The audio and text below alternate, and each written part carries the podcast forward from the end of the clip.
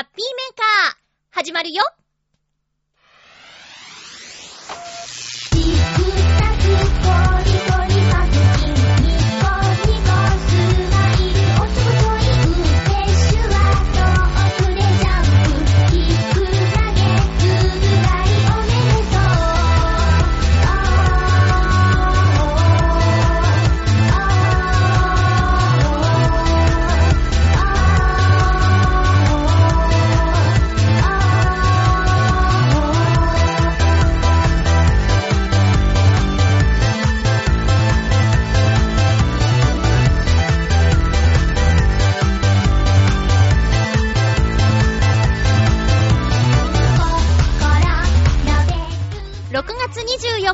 ゆっちょのハッピーメーカー。この番組は、ハッピーな時間を一緒に過ごしましょうというコンセプトのもと、ちょあへよ .com のサポートでお届けしております。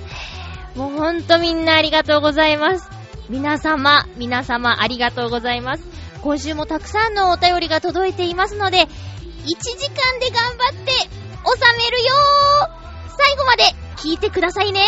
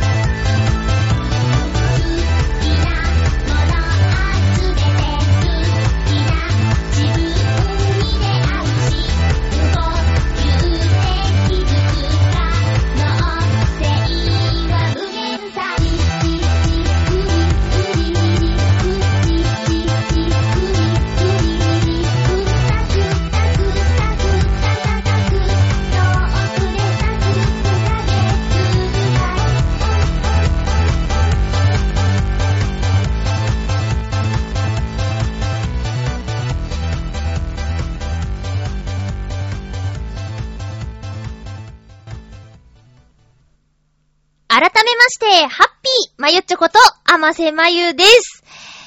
早速紹介していきましょうか。えーと、ね、せっかくメールをね、作ってくださったんだから、読まれないとショックだよね。まあ、今後、もし物理的に難しくなってきたら、その時は、読めないこともあるかもしれないんですけど、その時は、許してね。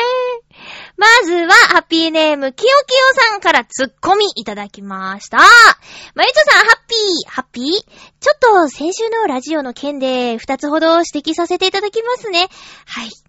一つ目、ワールドカップで得点を決めたのは、中田選手と言っていましたが、本田選手でした。え？私中田選手って言った？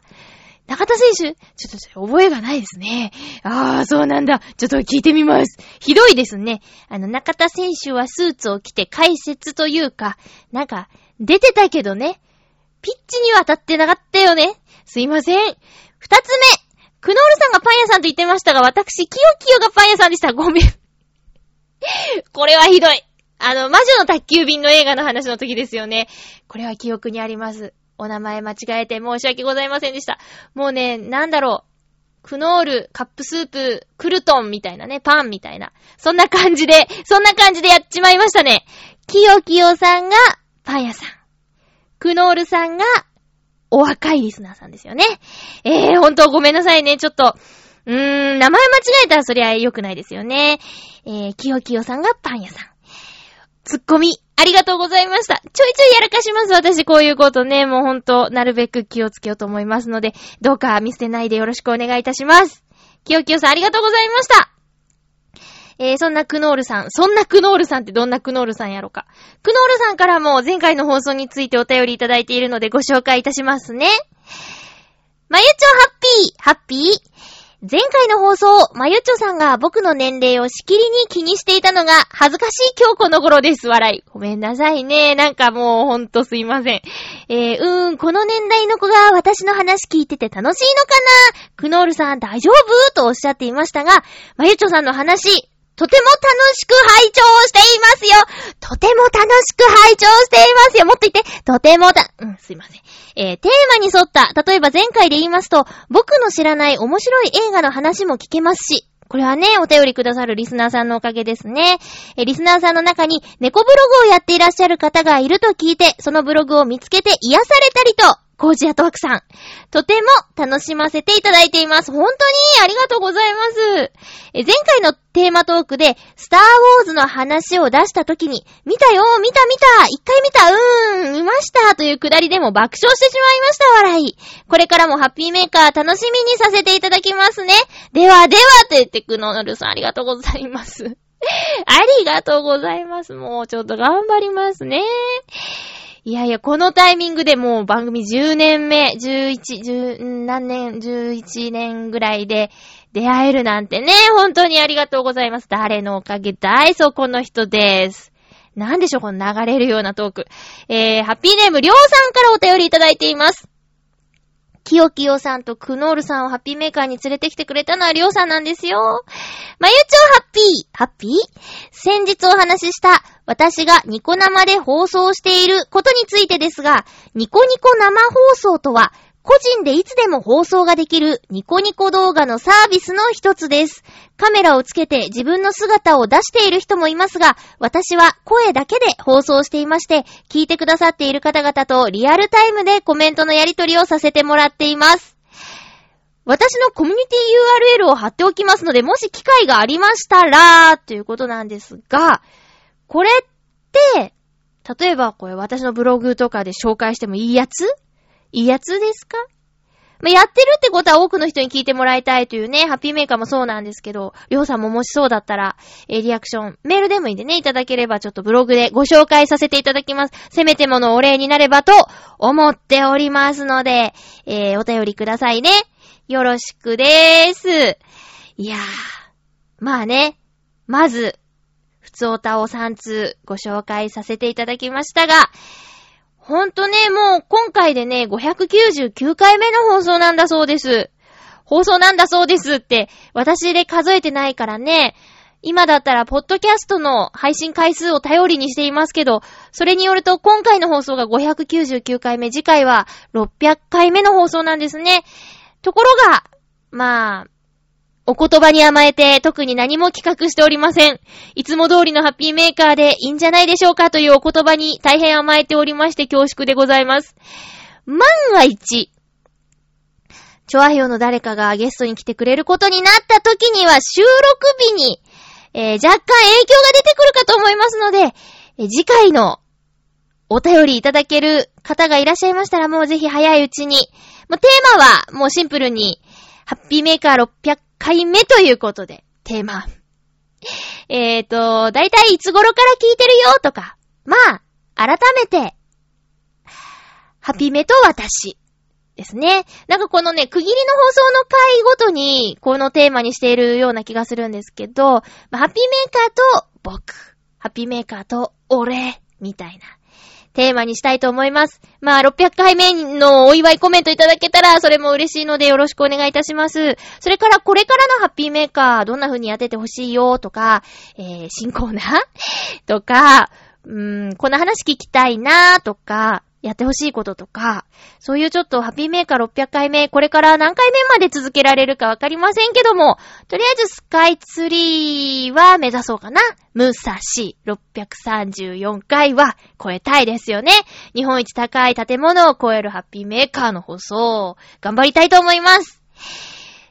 あれ何の話？そうそうそうそう。そうなんですよ。そのね、もうすぐ600回というこのハッピーメーカーですけど、新しくお便りをくださる方がいる。それを繋いでくれたのはハッピーメーカーリスナーさんのりょうさんということで。人と人とのつながりって本当に大事ですね。その件については後で、もし時間があったらお話ししようかな。あの、急ぎの話じゃないんで。とにかくね、今言いたいのは、えー、私がちょっと早口になったところで何も変わらないんですけど、配信される、今ね、えー、13時間前ですね。これから1時間だから、すぐ送ったとしても、チュア表本部に1時間半前に届けるという、ちょっとギリギリになっちゃいました。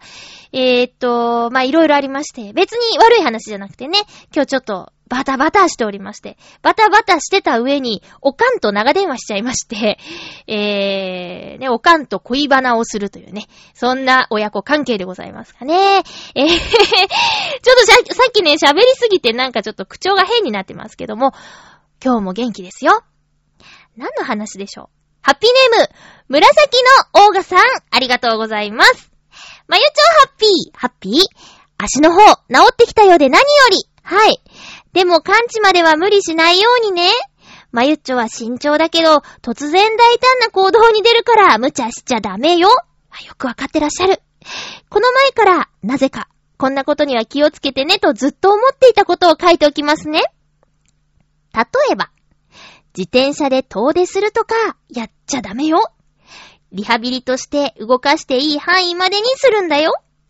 あと、感知した後は、食べ物に気をつけて、特にイカの内臓。って、なんでこんなまゆっちょがやりそうもないことを心配してるんだろう。まあ、とにかく、お医者さんの言いつけを守って早く感知してね。これ、追伸読んでいいのかな？いっか。指針じゃないもんね。え、ツイッター見てるけど、まゆっちょは申し訳ないと思うんだろうけど、こんな時こそ周りの人の行為には甘えちゃっていいと思うよ。そして、またみんなに返していけばいいんじゃない？ね？はぁ、優しいコメント、ありがとうございます。このね、一連のね、あの、足を怪我した時に自転車で遠出、あと食べ物、イカの内臓。これね、笑いのお姉さんがやったことやん。ねえ、気をつけますよ。そりゃあもう慎重ですよ。もうね、足の怪我をしたら、私、いろんなとこに出かけたいタイプなんですけど、どこにも行けないんです。先生に怒られちゃうから。なるべく足を心臓より高い場所に置いておかないと足がむくんで治りにくくなっちゃうよって。確かに。この1ヶ月間の中でね、最も遠出した場所は、えー、ナレーションのお仕事で出かけたとある場所なんですけど、浦安からそうですね、ドアトゥードアで2時間ぐらいですかね。いやいや、その日はもうほんと丸々1日ずっと外にいたので、翌日病院に行って、なんじゃーこりゃーと言われてしまいました。むくみすごいやんけーと。ねえ。帰ってからケアはしたんですけどね、さすがにダメでしたね。ほんと気をつけましょう、皆さん。これね、ほんとね、身をもって体験して、怪我すると、足も痛い、心も痛い、スケートが、うーん、なに 足も痛い、心も痛いですよ。もうわかる人だけわかってくれればいい。今のくだりは、ちょっとやりすぎたと思った。途中で言っちゃいけないのかもしれないと思って、ちょっとごまかしましたけども、わかる人だけわかればいいです、今のとこはね。うん。紫のおがさん。イカの内臓ってうまいの？あれね。怖いね。救急車だっけ？もうね、救急車乗りたくないです。一回乗ったことあるんですけどね。あ、この話してたら長くなっちゃう？いやね、新宿アルタ前を単価で運ばれた女ですよ。楽しくはなかったですね。だって、ふら、ふらしてるんだもん。後で聞いた話ですよ。アルタ前を単価で走ったよって。いやいや。その後、救急車の中で正気に戻って、なんか申し訳ない気分になったもんね。そして保険証を持ってなかったので、えらい金額を払わされましたよね。電車もなくなりそうで結局終電走りましたよ。ほっとに、いろいろ気をつけましょうね。その時は怪我じゃなくてね。アルコールと血の気の多い話に貧血を起こしてしまったんだけどね。周りにいた人がビビっちゃって、ほっといてくれたら治るんですけどね。救急車呼んじゃったんだね。ガクガク震えてて。まあ、その時、養成所の同期のお姉さん二人が一緒だったんで、そこんとこは安心したんですけどね。まあなんかいろいろありますよ。もう35ですもの。関係ないかな？さて、えっと、今日はですね、どうしましょう。ほんとありがたいですね。えーと、あ、ちょ、あ、うおー、もう15分になるところですね。えっ、ー、と、じゃあ、テーマいきます。あ、その前に、一つ、あのー、皆さんとワールドカップ、サッカー、日本代表選手の皆さんに謝らなきゃいけないことがあるんです。日本代表対ギリシャの試合、0対0、ドロー。見てませんうわー、見てませんのあのー、なんだっけなー見れなかったんだよね。私の応援があれば、もしかしたら、一点取ってたかもしれないよね。ごめん。ごめんね。いやね、ちょっと無茶をしましてね、この日ね。うん。無茶って、ずっと起きてたっていうね。ところが、大事なタイミングで、逃しちゃったよね。うん。次日本代表対コロンビアの試合、6月25日水曜日、朝5時、テレビ朝日、テレ朝、テレビ朝日で放送。これは見ます。これは絶対見ます。絶対絶対見ます。勝ちましょうコロンビアに。コロンビアのこともね、ちょっと調べたんですけど、コロンビアのこともちょっと調べたんですけどね。どうやらあのー、平均気温が低い国だそうですよ。だいたい平均14度ぐらい？ほんとうーん。そうですね。だいたいね。そう、14度。だからさ、ブラジルのこの暑さに、もしかしたらやられてしまうんじゃないの？っていうね。日本は割と夏暑いし湿度も高いから、もしかしたらその点は有利かもしれないです。比べたらね。あとはそうですね。とにかく、一勝したいですよね。うん。負け、ドロー、次、勝ち。こうね、どんどんどんって上がっていけばいいんですよ。コロンビアの、いろいろが書いてあるサイトをね、見てたら、名産、アリソースって書いてありました。なんだろうってね、スクロールしていくとね、これね、アリじゃんみたいな。アンツ？アリ？アンツっていうアリ。アリ。アリンコのアリ。アリソース。これをですね、ポテトチップとかにつけて食べるらしいよ。そんな名産だって。だから、もしかしたら、その、カルシウム？カルシウム多く取ってるのかな？わからないけど、アヒヤコっていう食べ物も名物だそうですよ。ギリシャ戦の前にはね、ギリシャヨーグルトを食べて、食っちまおうぜみたいなこと言ってたんですけど、私は応援すらできなかった。すごく、あれはやってしまいましたね、本当にね。えだからね、その分も、コロンビア戦、応援します。テーマのコーナー行きましょう。ハッピートークエコー多めにかけてみました。皆さん、今回のテーマは何でしょうか？覚えてますか？えー、今回は雨の日をハッピーに過ごす方法、あなたのハッピーになれる雨の日の過ごし方ということで、皆さんからいただいています。ありがとうございます。まずは、ハッピーネーム、コージーアットワークさんです。まゆちょハッピー、ハッピー？雨の日を楽しく過ごすためには、出かけちゃうのが一番。私の場合はカメラにレインカバーをかけ自転車で撮影に出かけます。雨の日にしか見られない風景を探しに行くと思うと楽しくなりますよ。運が良ければ虹だって見られます。商店街では雨の日セールをやっているかも。さあ、レインウェアをしっかり着込むか、ある程度濡れちゃってもいい服装で外出しませんか？では、ということで、コージアットワークさんありがとうございます。この発想の転換、ポジティブシンキング。雨の日には雨の日の景色があるよっていうことでね、あえて出かけます僕はということです。その日にしか見えない景色、そう、もしかしたら虹も見えるかもしれない。ツイッターで篠原ともえさんをフォローしてるんですけど、空ガールとしてね、有名じゃないですか。だからね、篠原ともえさんのリツイートする画像付きのツイートは、各地で空が好きな人、が撮った写真だったりするんですけど、やっぱりね、雨上がりの空、虹の写真、いっぱい見せてもらってます。篠原ともえさんに。うん。虹ね。虹ね、今まで一番大きな虹はね、夜勤している掃除の場所から見えた虹。もちろん勤務中は撮影なんかできないから、ああ、もうこれを、これを胸に焼き付けねばーと思ってみました。ものすごくいいシチュエーションで、シチュエーションで、よく綺麗に見えました。虹ね。テンション上がるよね、虹を見ると。ねえ。確かに。その日その時でしか見られない風景を写真に収める。すごく素敵だと思います。そこに猫ちゃんがいたらもっと最高なコージアットワークさんどうもありがとうございました。続きまして、テーマにいただいているのは、えい、いや、えーと、ハッピーネーム、たけのこさん、ありがとうございます。まゆちょハッピー、ハッピー。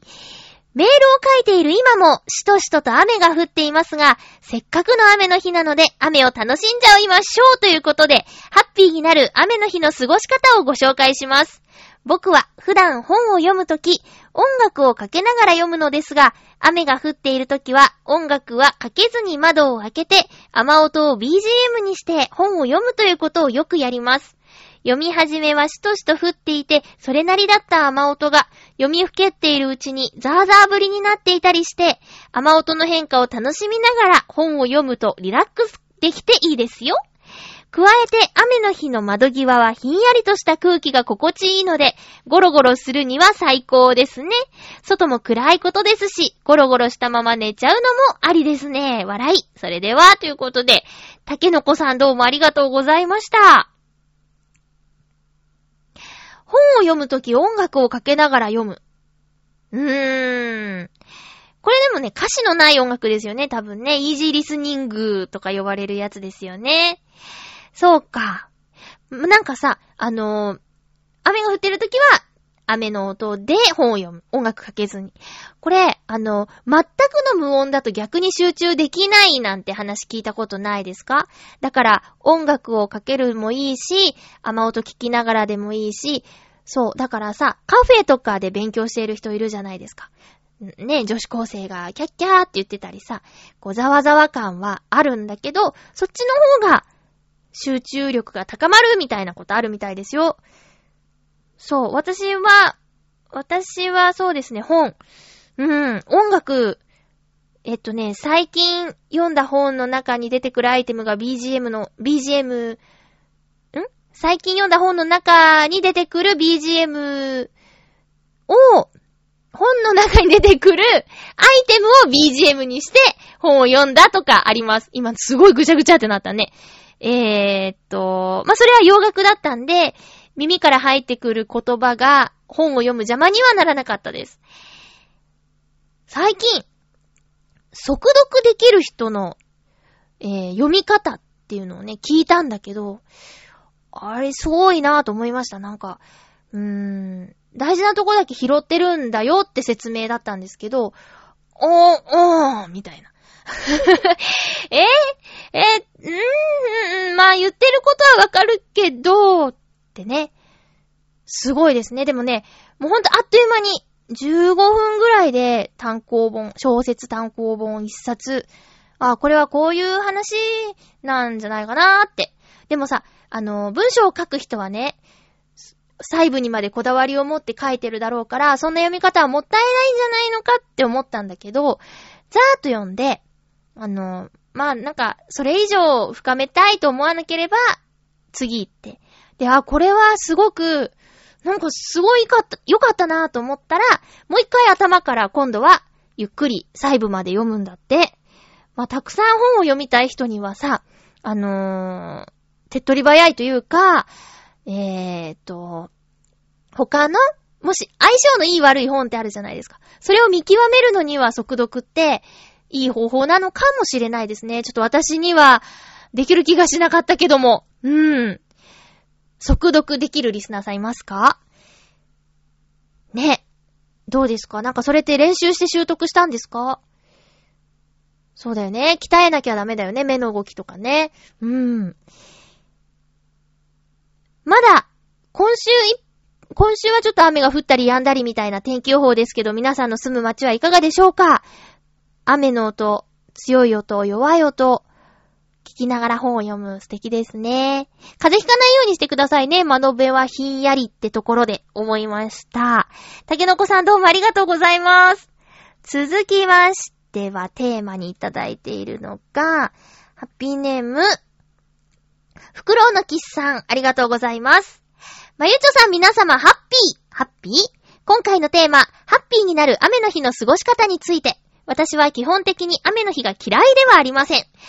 嫌になるのは仕事で外に出なければならない場合ですが、その場合、雨に限らず、晴れでも曇りでも雪でも嫌です、苦笑。仕事で外に出る、どんな状況なのかな？さて、お題についてですが、春から秋までの雨ならば、たまに窓から雨の様子などを眺めながら、ゆっくり時間を気にしないで本など読んでいられたら、これで十分幸せです。ただ、これは別に雨が降っていなくても変わらない気がしますけれど、笑い。小雨程度なら、林の中を歩くのも普段と違う空気が感じられ、また、葉を叩く雨粒の音とか、晴れている時とは違う感じの生き物の気配とかが楽しいですね。それから、ステレオタイプのイメージが影響しているのかもしれませんが、梅雨時の灰色の空を背景に、小ぬか雨調べたよ。ちょっとパッと見で、ん？って思ったから調べましたよ。コヌカーメの中で見るアジサイは、とても鮮やかに見えるという印象があって好きな光景です。時折、雨の日を選んで見に出かけたりしますね。それでは、ということでありがとうございます。コヌカーメ。皆さん聞いたことあります？袋の木さん、すごい言葉を知ってますね。すごい言葉って、雨の表現なんですけどね。非常に細かい雨のこと、こぬか雨。梅雨時の灰色の空を背景に、非常に細かい雨の中で見るアジサイは、こぬか雨の中で見るアジサイは、全然このなんていうか文章の大人っぽさがぐんと上がりますよね。えー、とても鮮やかに見える。鎌倉行きたいんですよね。鎌倉にね、行ってみたいカフェを見つけまして、それもあるし、続最後から2番目の恋のロケ地でもあるでしょ？鎌倉。たまたまなんですけど、極楽寺駅で降りたことあるんですよね。最後から2番目の恋の登場人物たちが住んでいる駅が極楽寺です。あ、住んでいる駅っていうか、住んでいる家が近くにある駅は極楽寺駅。うん、です。えー、雨の日が嫌いではない。仕事じゃなければ、そう、家にいられればね。今の私、足包帯ぐるぐる巻きなので、雨が降るとね、病院行きづらいんですよね。そう。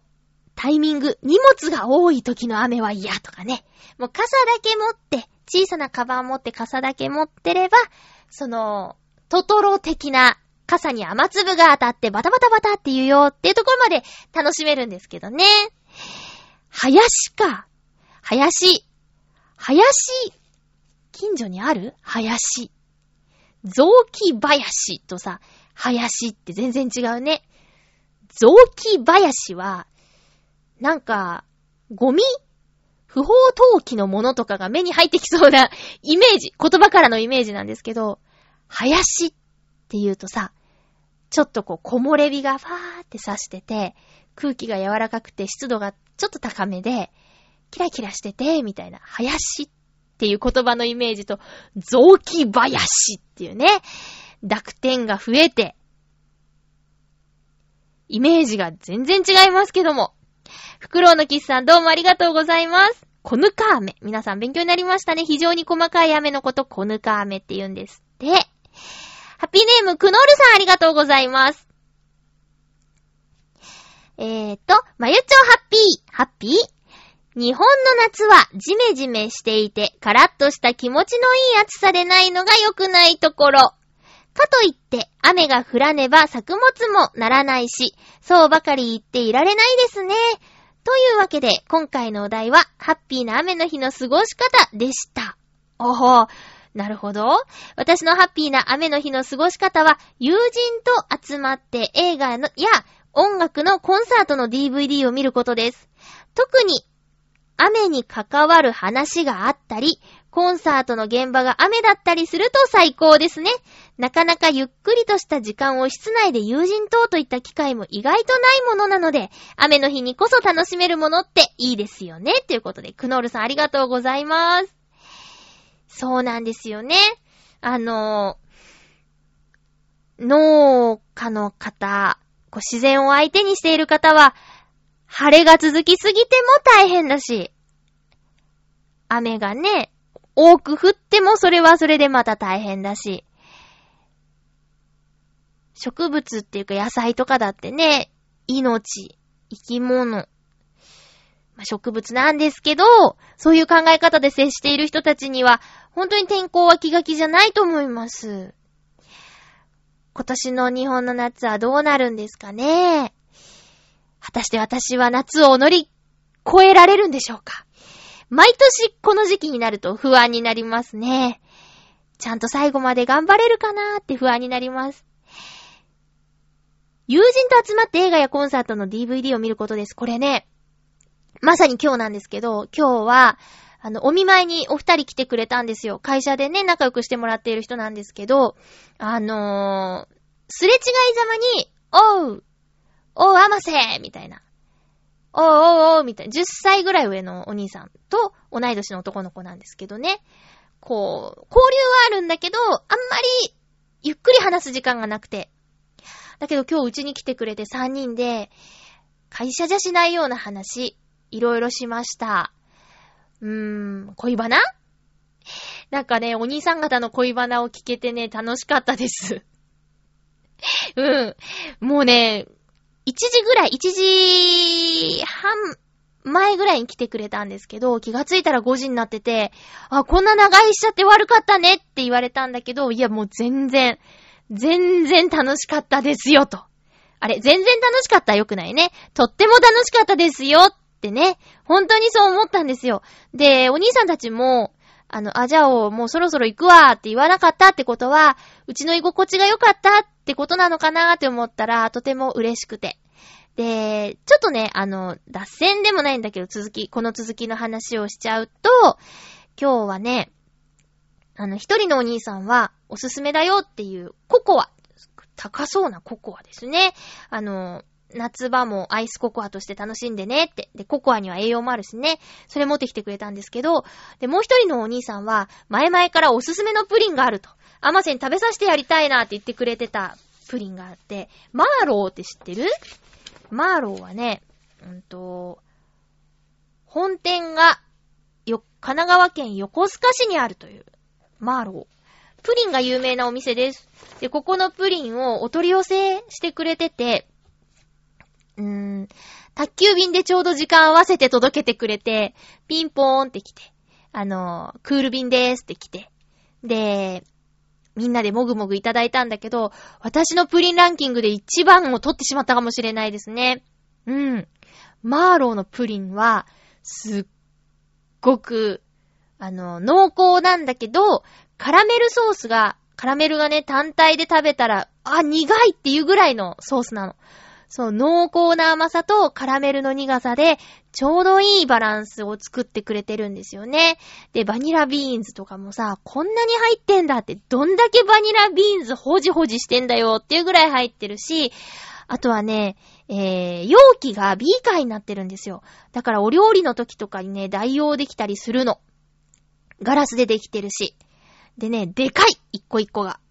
なので、まあ、今ね、あんまりいっぱい食べられる体じゃなくなってしまってて、ラッキーなことに。だからね、今の私のお腹プリンでパンパンです。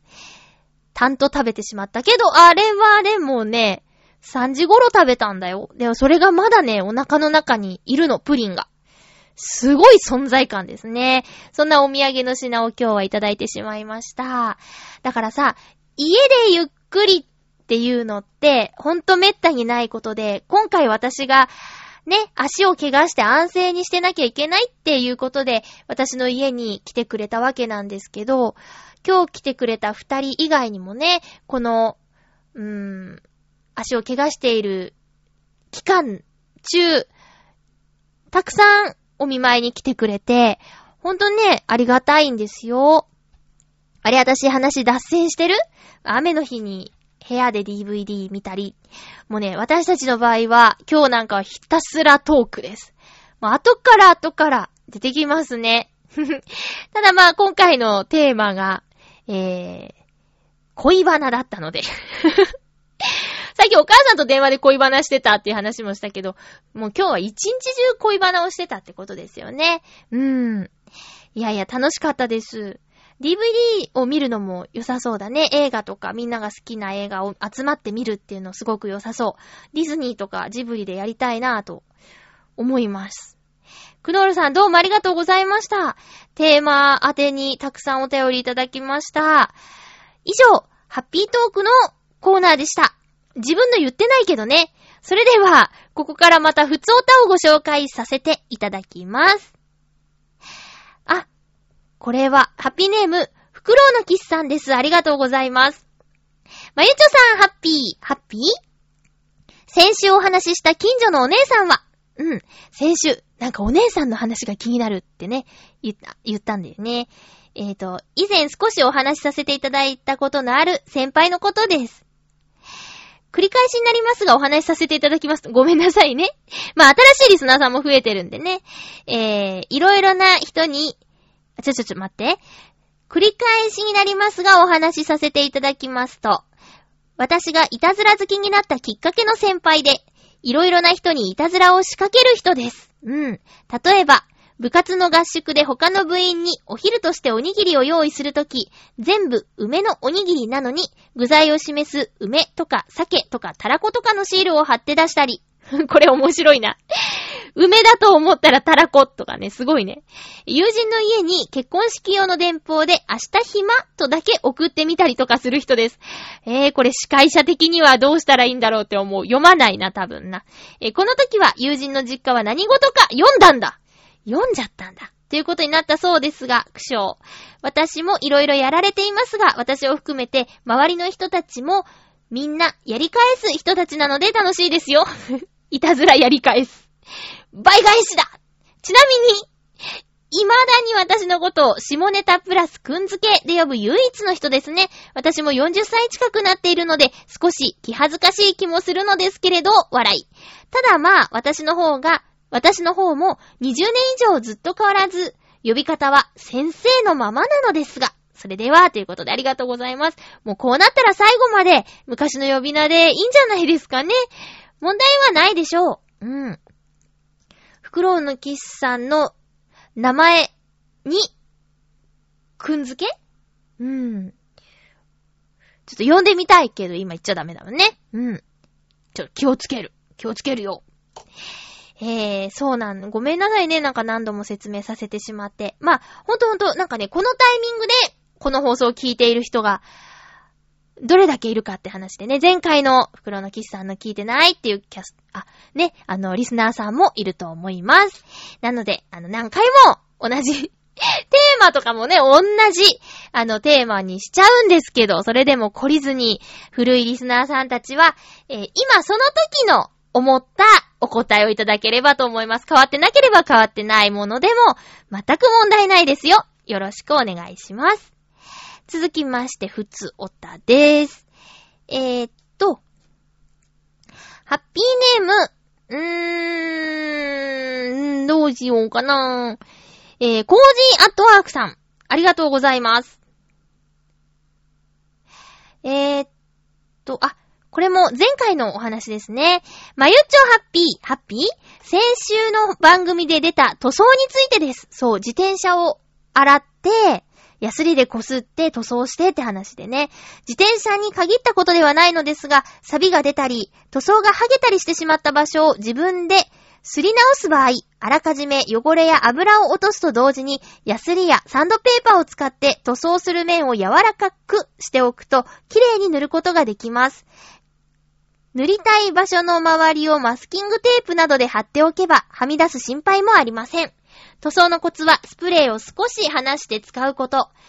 一度に塗ろうとしないで、薄く塗ったら乾燥させ、何度も塗り重ねること。塗り重ねることです。慣れると結構簡単です。最近は環境に優しい水性塗料のスプレーがあるので、溶剤の刺激臭もなく手軽に塗装ができます。まゆっちょも機会があったら挑戦してみては？ということでありがとうございます。基本的には工作とか好きでしたね。うん。工作とはちょっと違うかな。まあ、塗ったりとかもう楽しそう。マスキングテープ貼るの雑にすると、もろもろ後で泣いちゃいそうですね。コージアトワークさん、ありがとうございます。いや、なんかね、あのー、突然、自転車の掃除を始めてっていう話が先週あるので、もし聞いてない方、何の話ですかと思う方がいたら、ぜひ聞いてみてください。よろしくお願いいたします。えー、もう一通、コージーアトワークさんから普通おたいただいております。まゆちょハッピー、ハッピー？今週は出張で長野県の松本市に行ってきました。行きの新幹線の中で一仕事する予定でしたが、長野新幹線って通信が県外になっちゃうんですね。そうなんだ。座席の下のコンセントがあるのはいいけど、地下鉄だってネットが使えるのに、新幹線では使えないとは、新幹線で使えないとは思いませんでした。いやー、失敗失敗。観光ではなく仕事だったので、一泊二日のうち、市内を回ることができたのは2時間程度。しかも雨でした。それでも、ライトアップされた松本城はなかなか綺麗。さすが国宝です。猫の方は、初めての土地、しかも雨の夜では、勘を働かせまくって探しても、たったの2匹しか会えず、写真には撮れなかったのが残念です。機会があったらリベンジしようと思います。では、ということでありがとうございます。出張か。そう、新幹線、うーん、なんでだろう、県外。あの、のぞみ号とかだったらね、使えてった記憶があるよ。うん。むしろさ、なんか、新幹線の中に Wi-Fi スポットがあって繋げたような、繋げなかったかな繋げたかなうーん、どっちだったかな ちょっとね、覚えてないんだけど、とにかく、あの、携帯使えた。iPad も持ってったもん。京都行くときだかな使ってた。長野新幹線はまだなんだ。まあ、トンネルの中をぐんぐん進んでいくんでしょう、きっとね。そしたらもう、一瞬、県外じゃなくなるけどまた県外の繰り返しかもしれないですね。えー、そうなんだ。私、出張の経験ないんですよ。こう、バイトしかしてないし、まあ、あと声の仕事は、毎日のように違う現場に行く人は出張気分かもしれないですね。うん。えー、っと、コージーアットワークさん、どうもありがとうございました。全部紹介できるかな？続きましては、ハッピーネーム、キヨキヨさん、ありがとうございます。まゆちょさん、ハッピー、ハッピー？メールテーマの雨の日に、の過ごし方ですが、特にないので、ふつおたです、笑い。ありがとうございます。特になくても送ってくださるきよきよさんありがとうございます。いきなりですが、まゆちょさんが名前を間違えないように 根に持ちタイプなのかな？ごめんなさいね。え自己紹介、兼、昔の恋の話をさせていただきますね。あー、恋バナ好きって言ったからかな？えまずは自己紹介から。名前、きよきよ、生年月日。生年月日って書いてあるのに年しか書いてないけどね。えー、1978年。おこおれいさんですね。大型の末っ子。北陸住まい、趣味。ラジオを聞くこと、アニメ、料理、料理？へえ、仕事、パン屋、新聞配達。すごい、朝、超朝型の仕事。え、好きな食べ物、カレー、担々麺、サーモン、縁側。え、パン入ってないの？嫌いな食べ物、ピーマン、みょうが。はぁ、みょうが大好き。好きな色、緑、オレンジ。私も緑好き。好きなファッション、綺麗めな感じ、チェックパンツ。あ私今日チェックパンツだよ。えー、好きな場所、自然が多いところ、カラオケ。大分対照的な感じの好きな場所ですね。まあ、私も両方好き。このラジオを知ったきっかけ、りょうさん。おー、そうなんです、りょうさんですね。これぐらいでしょうか。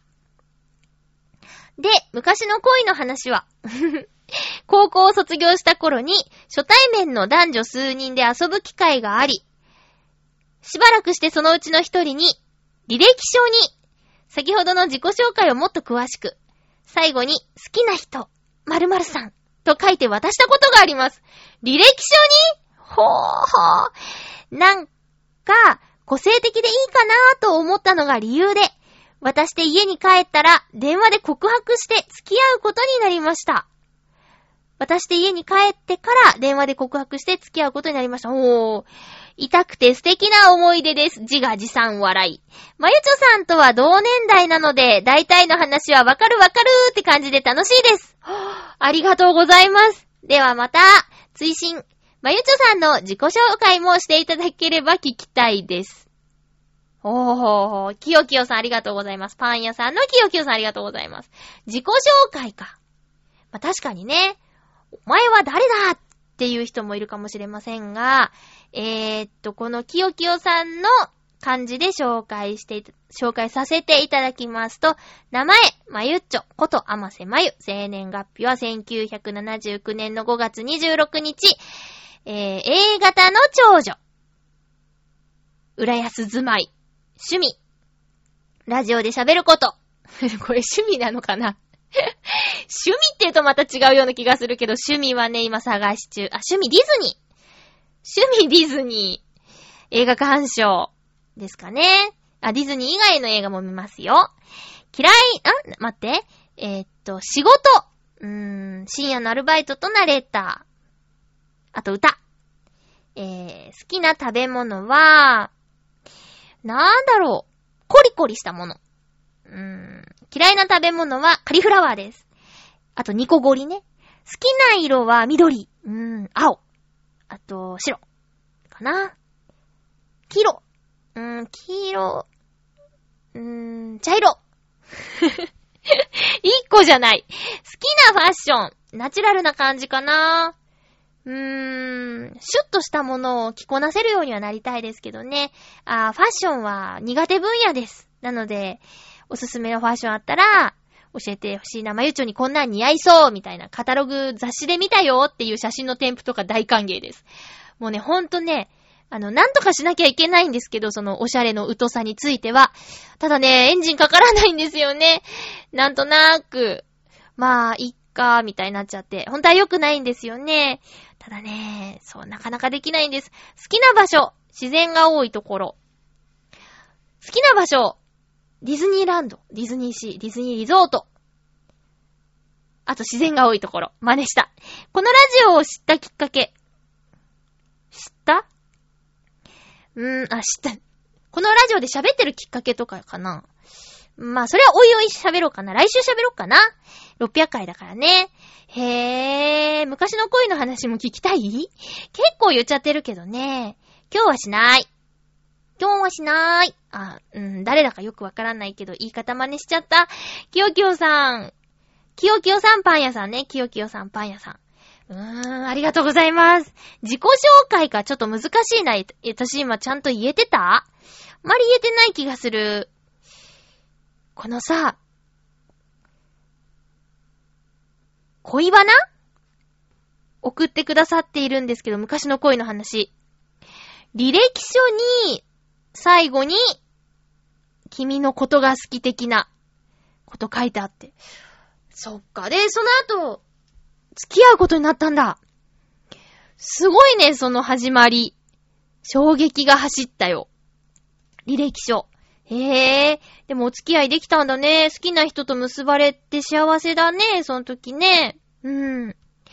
きよきよさん。またなんか、この、この続報とかでもいいですよ。教えてください。すごいなぁ。履歴書か、使ってみようかな。使い方ちょっと、ちょっとね、本来の使い方とはずれちゃってるような気がするんですけどね。うん。えー、ということで、ふつおたご紹介しました。いやーね、あの、本当に、皆さん、あの、こんなにもお便りを読めるって、とても幸せなこと。ありがとうございます。えー、最近あった話なんですけど、ちょっとびっくりしたことがありました。あの、チョアヘヨ本部から電話かかってきて、まゆちょ、これから本部来れる？って、ひそひそ声で言うんですよ。で、えー、どうしたんですか？って聞いたら、ちょっと取材が入ってて、アルジャジーラの、みたいな。アルジャジーラの取材って何？ってなって、で、足もね、ちょっと怪我してたんで、あの、タクシーでもいいから来てってことで、お伺いしたところ、あの、アルジャジーラの方がですね、チョアヘヨを取材に来てました。本当です。で、まあ、この番組が配信されてもうちょっと経ったら、えー、中東全域で放送とかね、言ってました。で、その後、あの、ネットで配信もされるそうなので、もし、その映像を教えてもらえたらシェアしたいと思います。もうすごいですね。あのー、ね。活動、いつの間にだってアルジャジーラの取材受けることになってんの？みたいなね。それは、八方美人のめぐみさんがいろんなゲストに会って、いろんなこういうの輪を深めてね。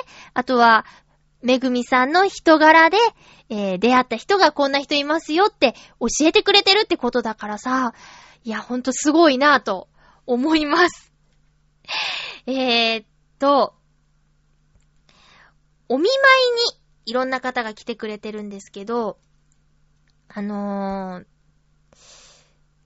ツイッターにね、書いたんです。結構前、先週かな？あのー、アコースティックギターを買ったものの全然練習できてないから、この空いた時間になんとか練習しようと思って、えー、さあ、いそいそとチューニングをし始めたんですよ。さあ、どうかな？合うかな？あれ？って。えっと、1弦、1、2、あ、ん ?6 弦 ?6 弦からこう、6、5、4、あれ ?6、違うな。1、2、3、あ、1弦からチューニングしてたの。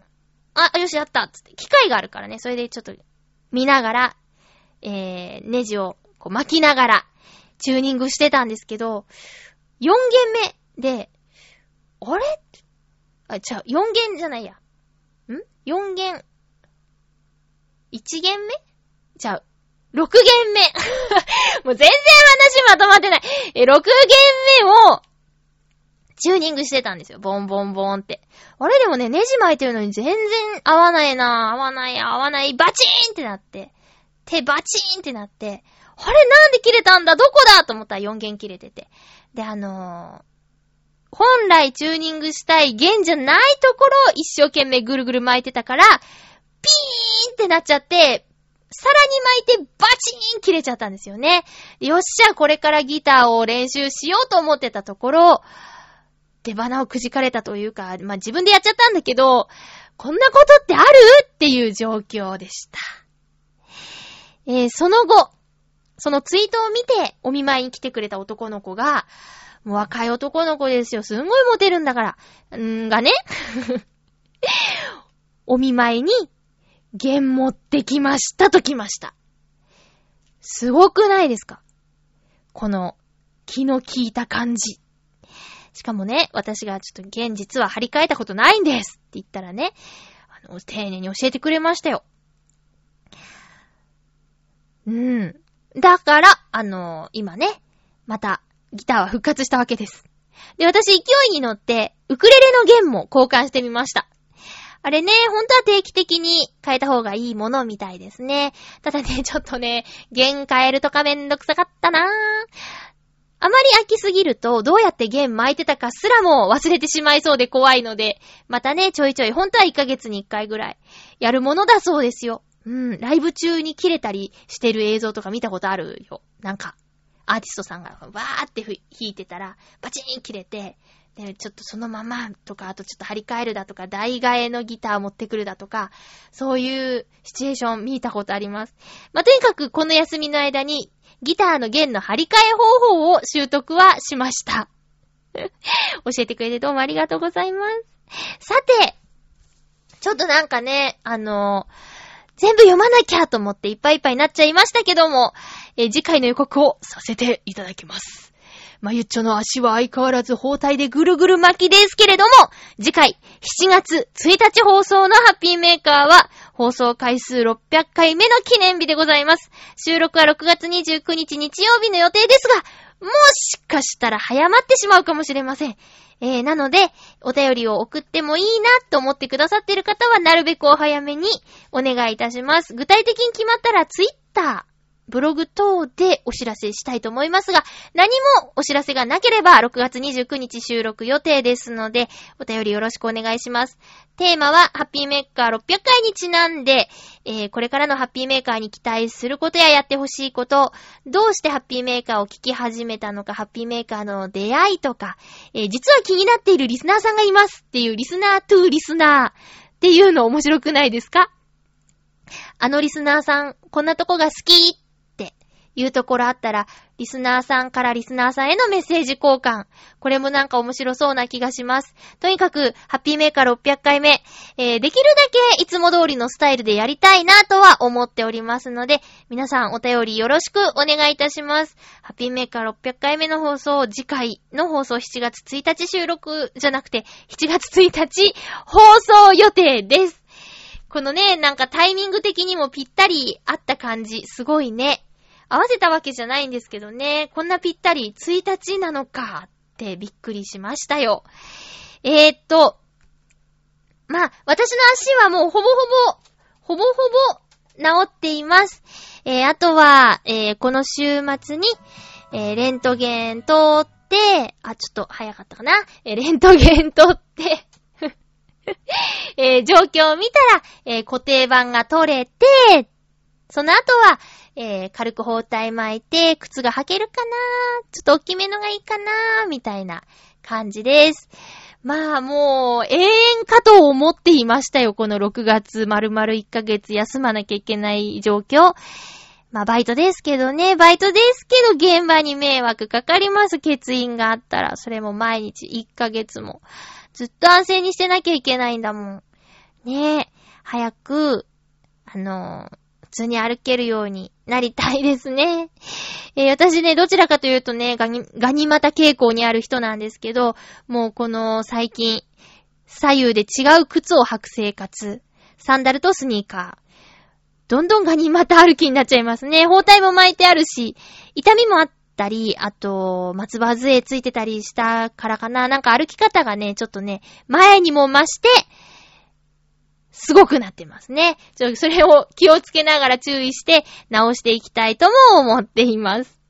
ということで、お送りしてきました。ハッピーメーカー。ちょっと今日、焦ったりもしちゃったかもしれないけども、最後まで聞いてくれてありがとうございます。いよいよ次回の放送でハッピーメーカー放送600回。